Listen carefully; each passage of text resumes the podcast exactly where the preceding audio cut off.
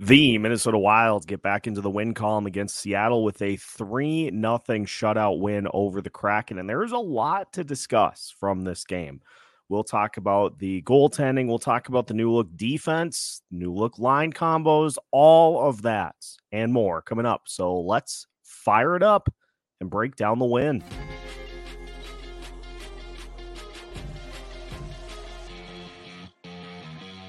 You are Locked On Wild Postcast, part of Locked On Minnesota on the Locked On Podcast Network. Your team every day. What's happening, everybody? Minnesota Wild win by a score of three to nothing over the Seattle Kraken. We finally got to the 10 win mark on the season. And uh, for the Wilds, they finished the road trip at two and two. They are able to overcome the news uh, earlier today that uh, Jonas Brodin was going to be out for a while, and uh, the Wild were able to come away with, uh, by and large, a uh, pretty solid win here uh, in this one tonight. And so I want to start. Going to try to do this more consistently. Is to just hit on our pregame keys for this one tonight. Number one key was to start off strong against a Kraken team that played last night against the Tampa Bay Lightning. And uh, the Minnesota Wilds able to get the only goal of the first period. And so uh, I would say mission accomplished in that regard. Now, it was a very tight game between these two teams. The uh, the shot opportunities were uh, few and far in between, but uh, the Wilds are able to uh, grab a couple of they were able to grab a couple of goals and uh, really just not allow Seattle to get anything going. Um, get to the back of the net, get to the net and attack. Uh, Joey Daccord today, I think we uh, got to tip our caps and say that he was uh, he was really good in this one. The Wild had a ton of opportunities that they just weren't able to bury. Uh, and so you got to tip your cap to the opposing goalie to keeping Seattle in the game and uh, preventing the Wild from really pushing this one out of reach. And uh, the Wild's one of my other keys was to avoid straining the penalty kill with uh, unnecessary penalties. Now, this one was, I, I think, a partial point because the penalties that the Wild were called for uh, were of the variety that's you'd like to see not happen as frequently as they have.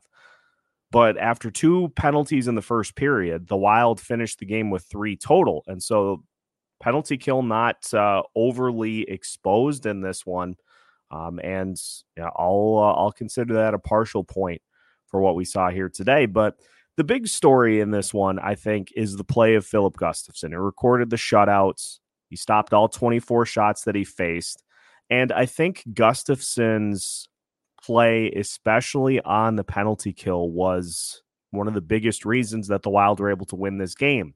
It was fascinating to me how the broadcast pointed out the way Seattle structures their power play, they like to have a player directly next to the net that can get the pass down low and just kind of slide over in front of the net to uh, to try to tip one past uh, the goalie.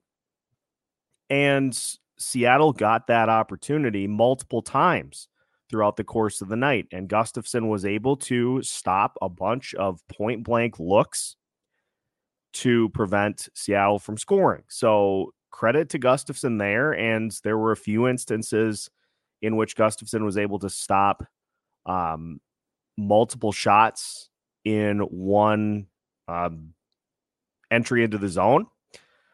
But by and large, too, this defense, the Wild defense did a good job of just making it tricky for Seattle to be able to get into the zone and to generate looks. There were minutes, there were long stretches of minutes of this game in which Seattle just struggled to get through the neutral zone into the offensive zone. And so I think the biggest worry coming into this game, of course, was how the uh, the Wild's D pairings were going to be able to handle things and there really were no egregious breakdowns in this one. There were was nothing where you kind of look up and are thankful that Seattle didn't score because uh, of something that blew up or somebody somebody lost a tire. Uh, the defense, I think, played really well in this game by and large. And um, I, I tweeted out after the game that one of the uh, three stars has to be Zach Bogosian. Uh, I thought he was really strong in this one, and he was rewarded with a bunch of minutes. He played 18 minutes in this game. He had, uh, I think, three hits. He had a couple of block shots. And this is kind of a key point here for this wild team is you have a veteran player in Bogosian who has been playing a third pairing role for this wild team. Obviously, you need guys to step up in the absence of Jonas Brodin. And Bogosian was one of the guys that did. Jake Middleton was another, and uh, Brock Faber able to um, able to step up his game. Although it's it, I, I don't want to say the word step up because he already does so much.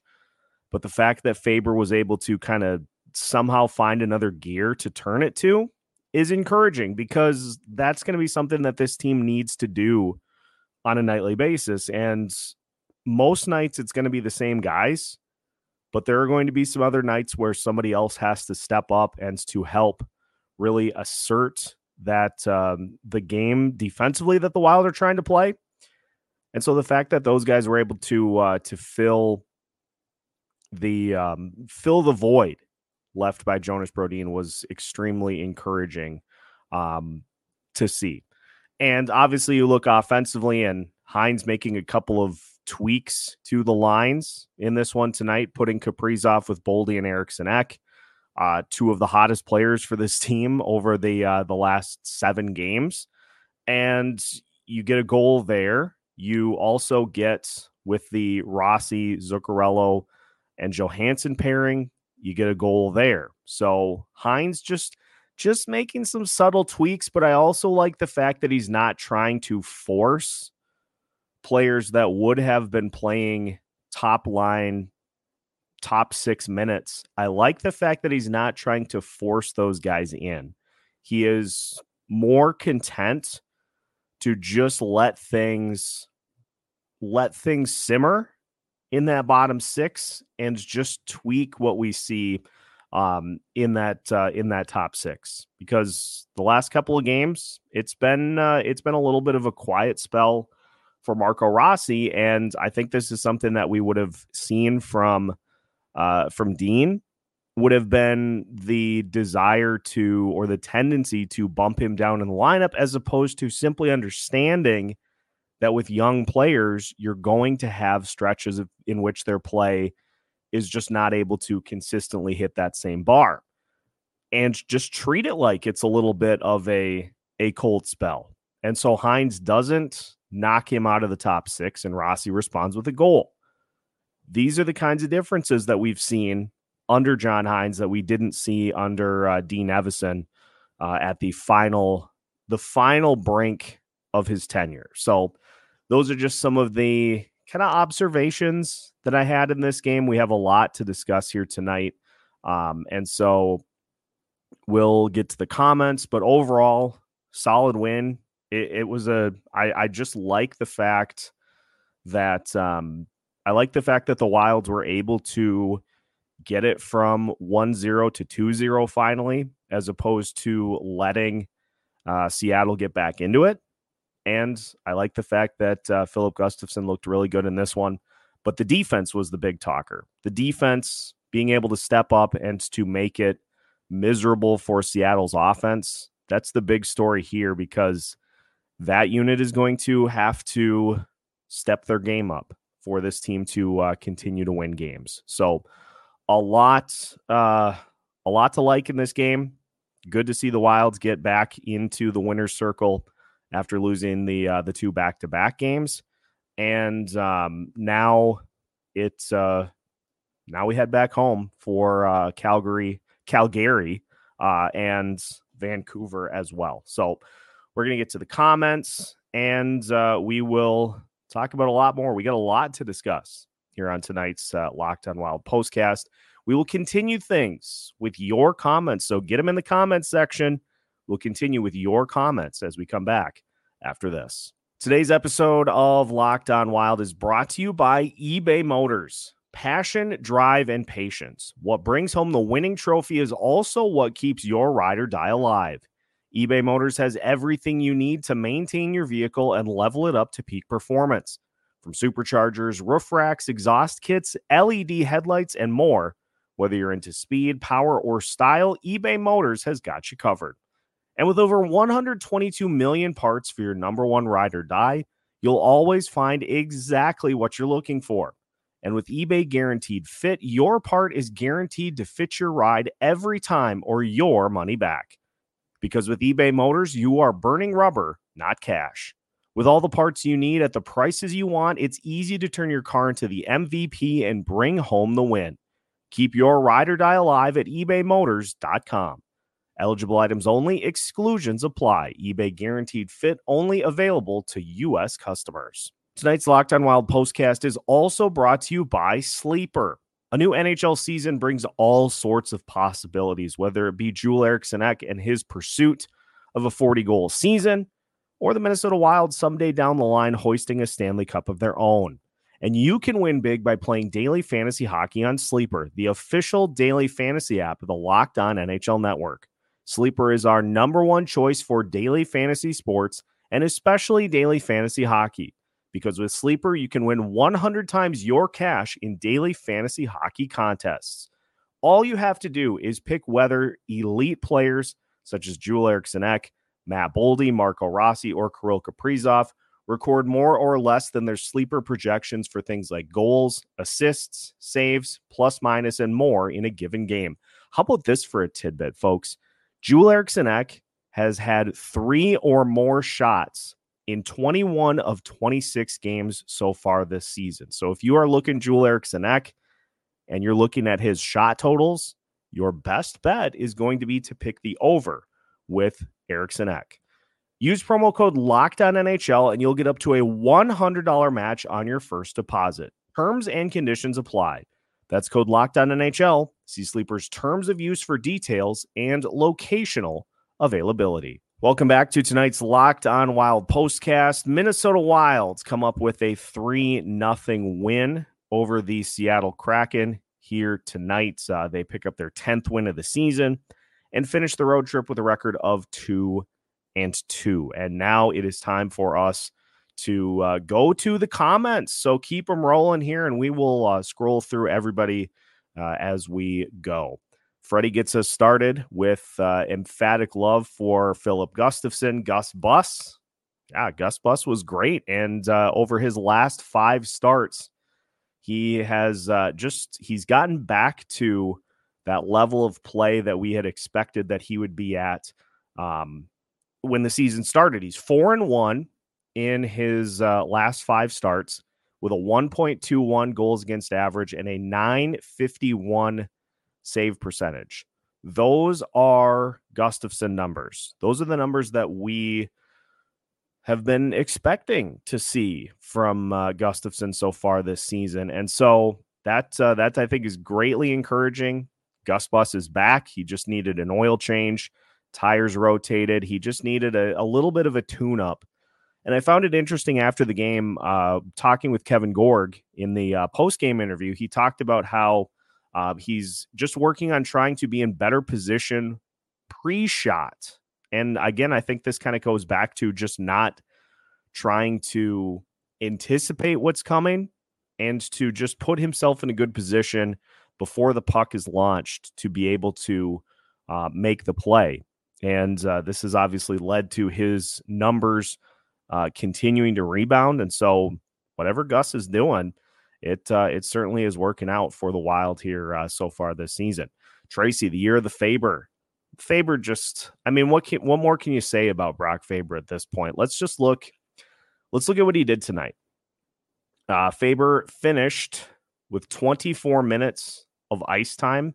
Um, he had uh, three blocks and uh, was not. Uh, he uh, again, he was on the power play. He was on the penalty kill. He um, was just a huge part of uh, of why this team continues to uh, pick up their play after a dreadful start to the season. And he just, as a rookie, he just continues to add more and more to his arsenal. He's getting more power play time. He is continuing to push offensively these are all just the things that are going to continue to make him just a great defenseman in this league. And we're seeing him do this in his first full season in the NHL. It just it, it defies logic, and uh, he just continues to get better and better. It seems every game he's out there. Quadrum with us. I like how he won in a different way. No, it wasn't fast offense like the first four. The Kraken came up at the uh, entire game but we played solid D despite no Brodin and closed it out in the third. Yeah, this this game was a little bit of a slower pace, and I think that has to do a lot with how the Kraken try to um, just get in the way of everything. They blocked a ton of shots in this game, and they also just play a um, a style that is more of a uh, a slow it down type play. And actually, both teams had uh, a ton of blocks. The the Kraken had 23, but the Wild actually outblocked them. 25 blocks for the Minnesota Wild here in this one tonight.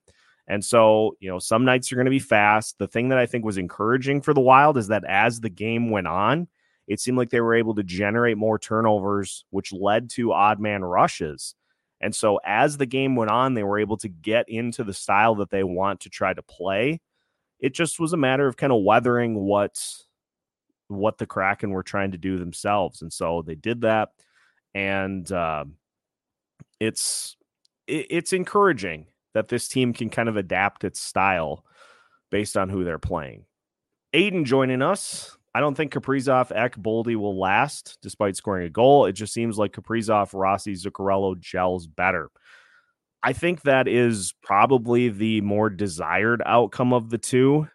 I think what Hynes is trying to do is to just see if they can find a complement wing to what Matt Boldy and Joel Eriksson Ek are doing. Because again, Marcus Johansson just like what did what did he do tonight? Um, he just continues to kind of he he had 13 minutes, two shots, and uh, also had a uh, giveaway in this one. And so until he starts to produce as a second line guy, until he starts to produce, I think Hynes just tried to just tried to see if there was a different combination that maybe could work for everybody.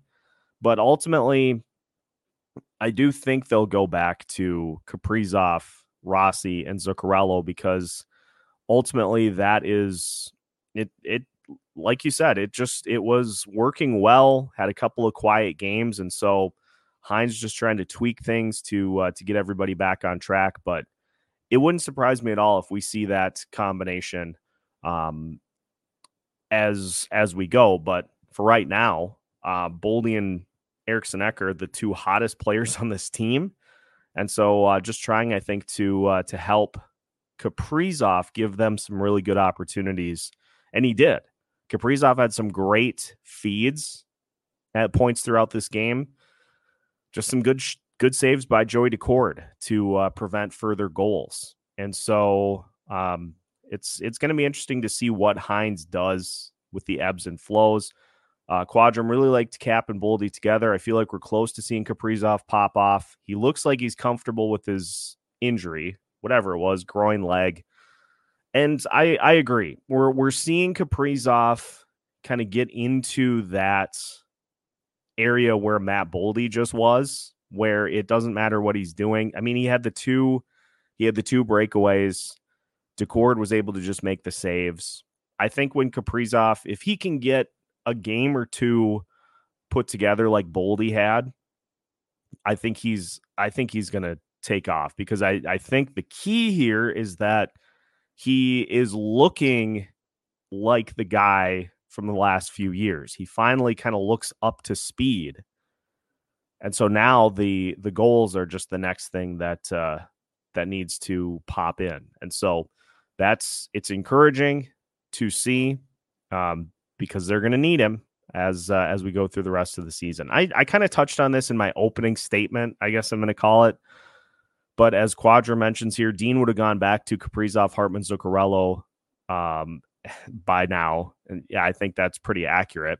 I do find it interesting that one of the tactical arguments or one of the tactical things that John Hynes has done is he does switch up the centers if they get to a point where they really need to get a face off, if they need a face off win, he seems like he goes to Hartman or goes to Eriksson Ek to try to get those opportunities. And so that has been one of the interesting tactical adjustments that we've seen from Hynes so far in his tenure. But then again tonight, the fact that the Wild were ahead, look at the minute distributions. Uh, Pat Maroon got 10 minutes tonight.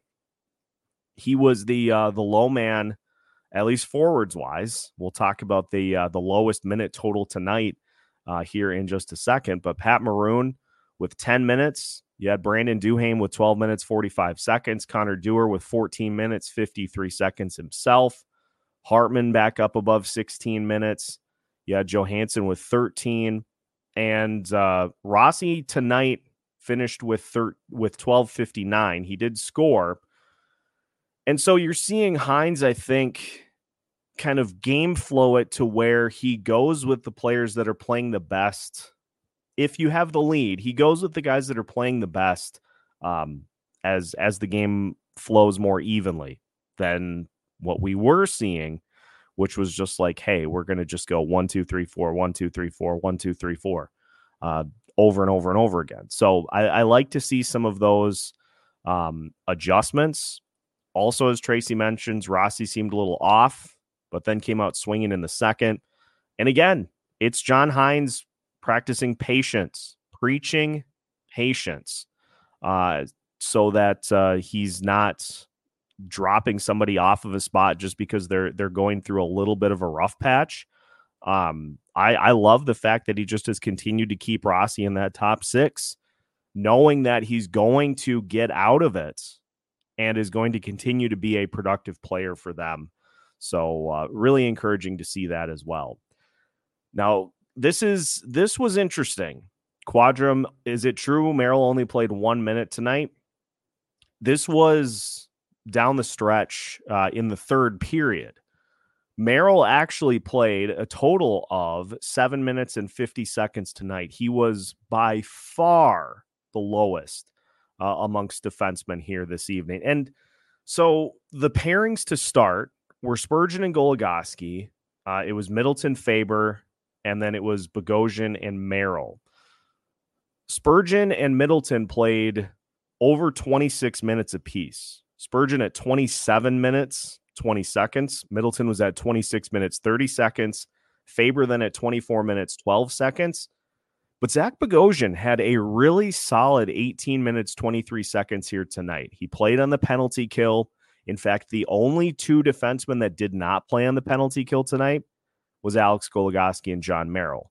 Bogosian, 1823. He had three blocks. He had four hits. He did a really good job of keeping the front of the net in front of Filip Gustavsson quiet and clear. There were a couple of guys that tried to kind of sneak in there, and he just would not have it.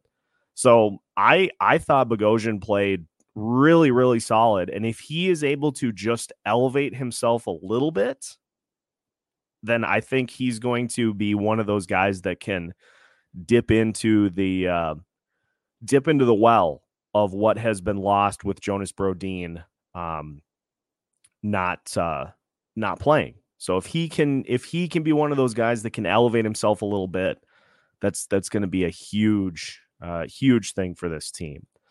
Christopher joining us, well played game.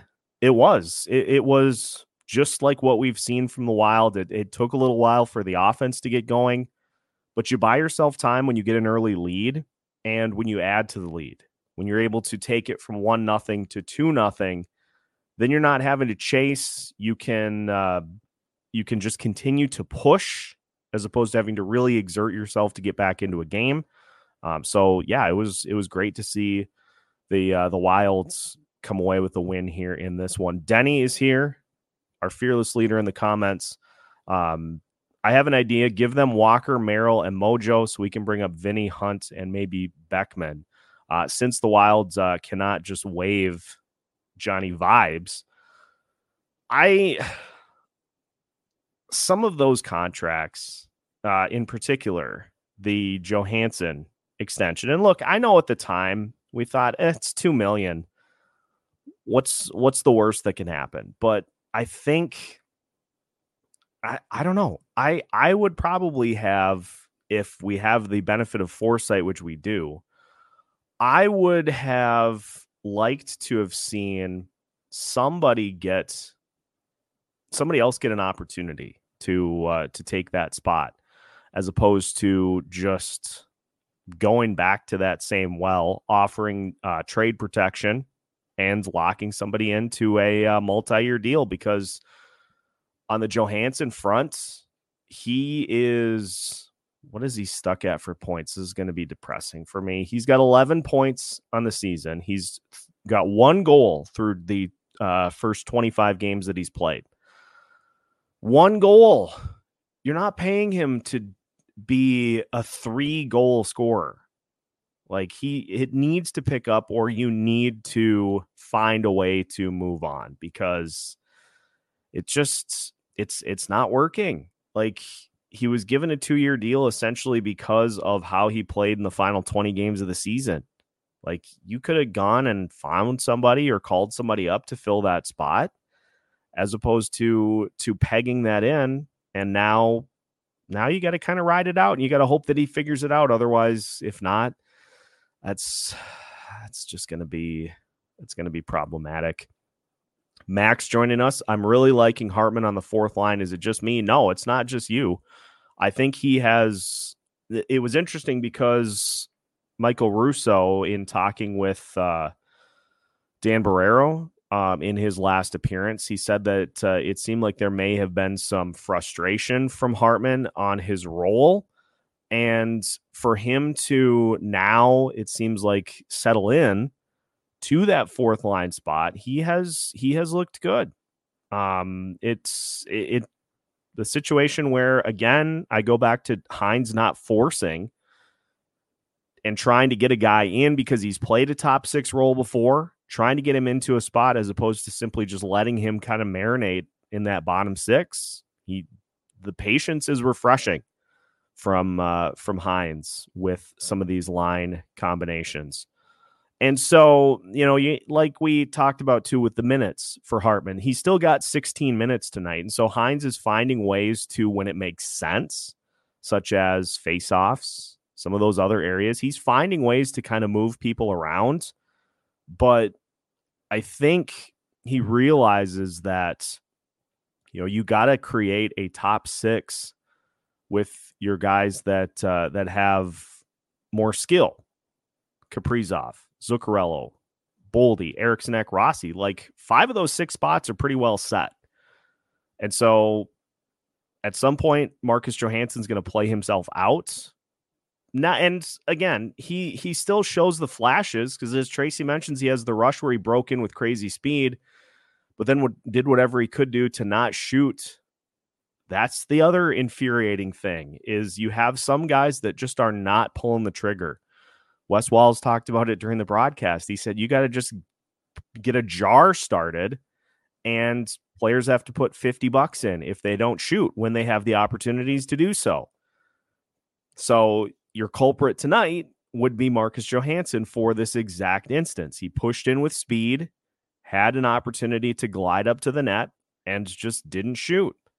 Like it, you have to, you have to shoot in those opportunities. Let it rip, let it fly, go high, try to tuck one up top shelf, do something to get the goalie off his spot, as opposed to just bailing out the opponent because you got in before they were ready, and then you're like, oh, I, I better wait.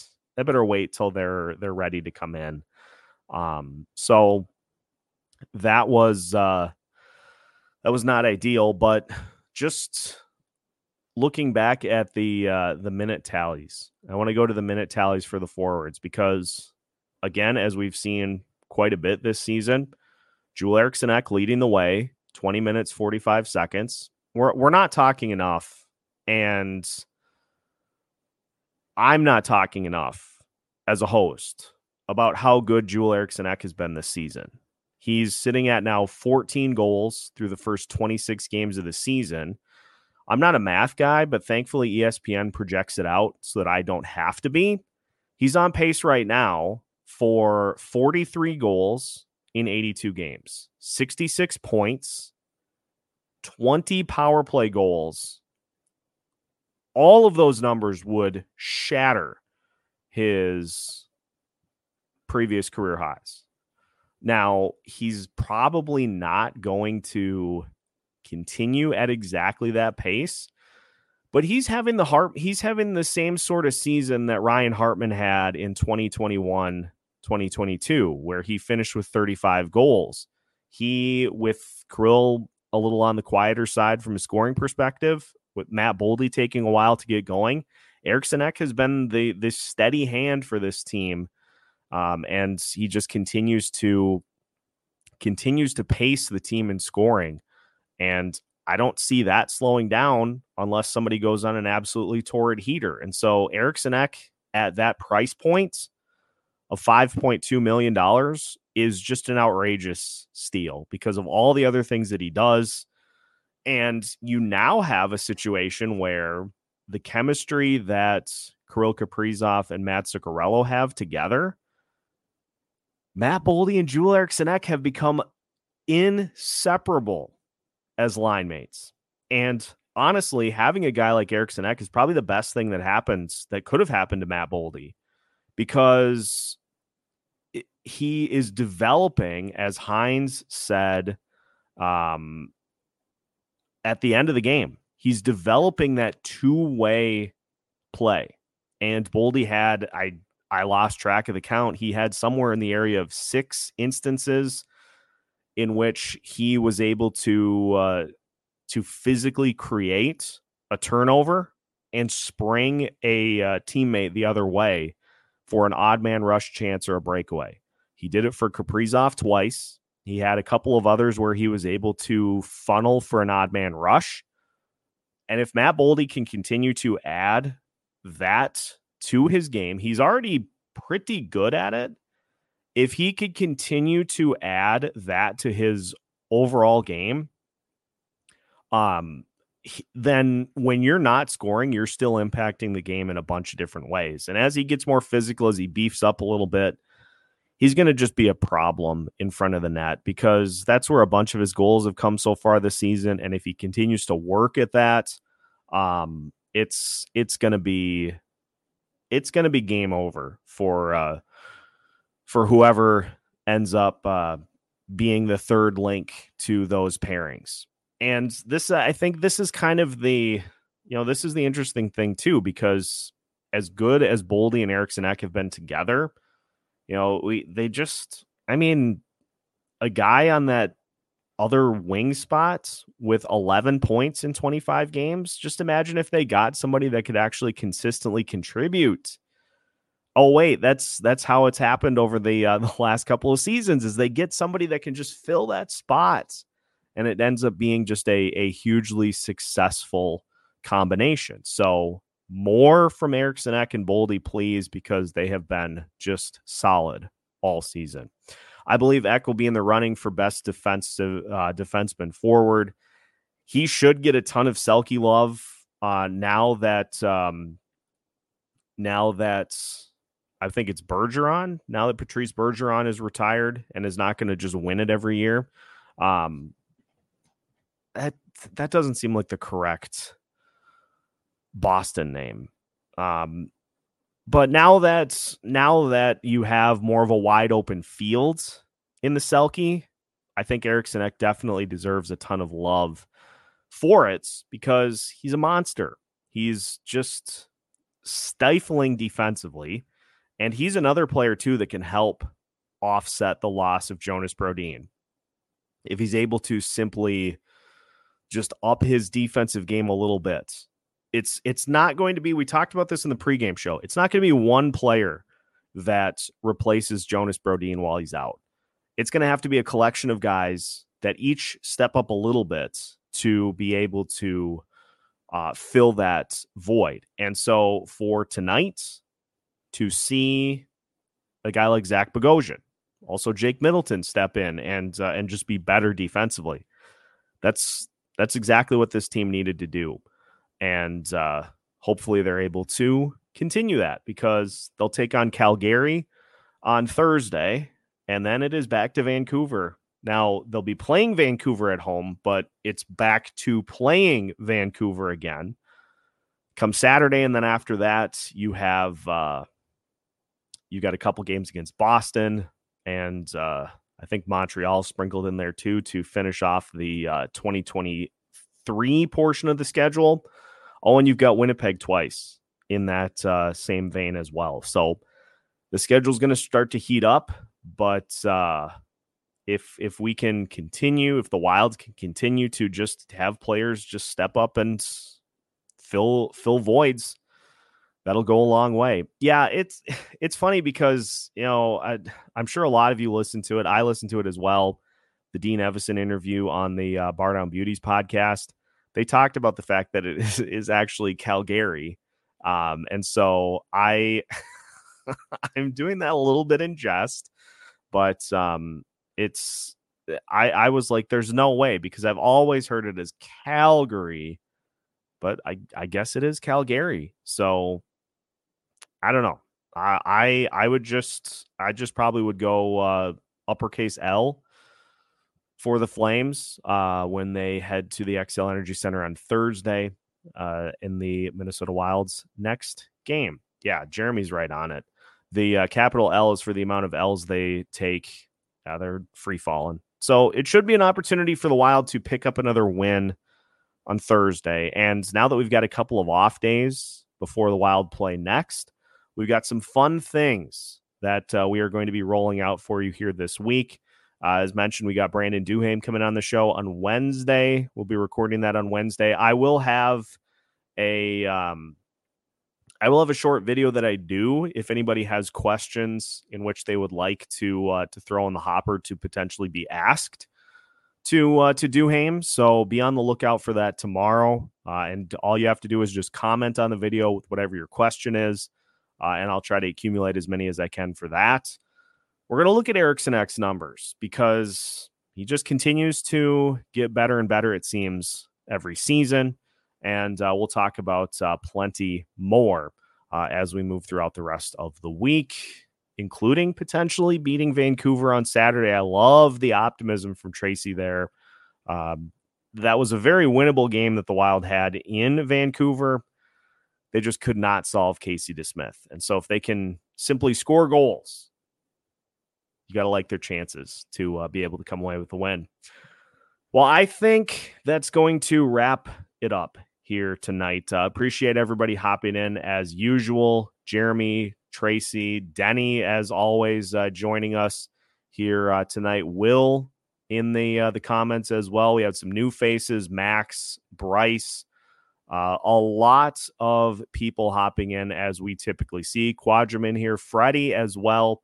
Uh, Aiden, I think I got everybody, but uh, a lot of good back and forth here in our uh, Locked On Wild postcast as the Minnesota Wilds get back to their winning ways, beating the uh, Seattle Kraken by a score of three to nothing.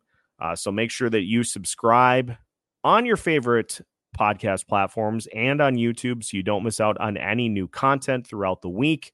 Locked On Wilds got you covered, win or lose, all season long as part of the Locked On Podcast Network.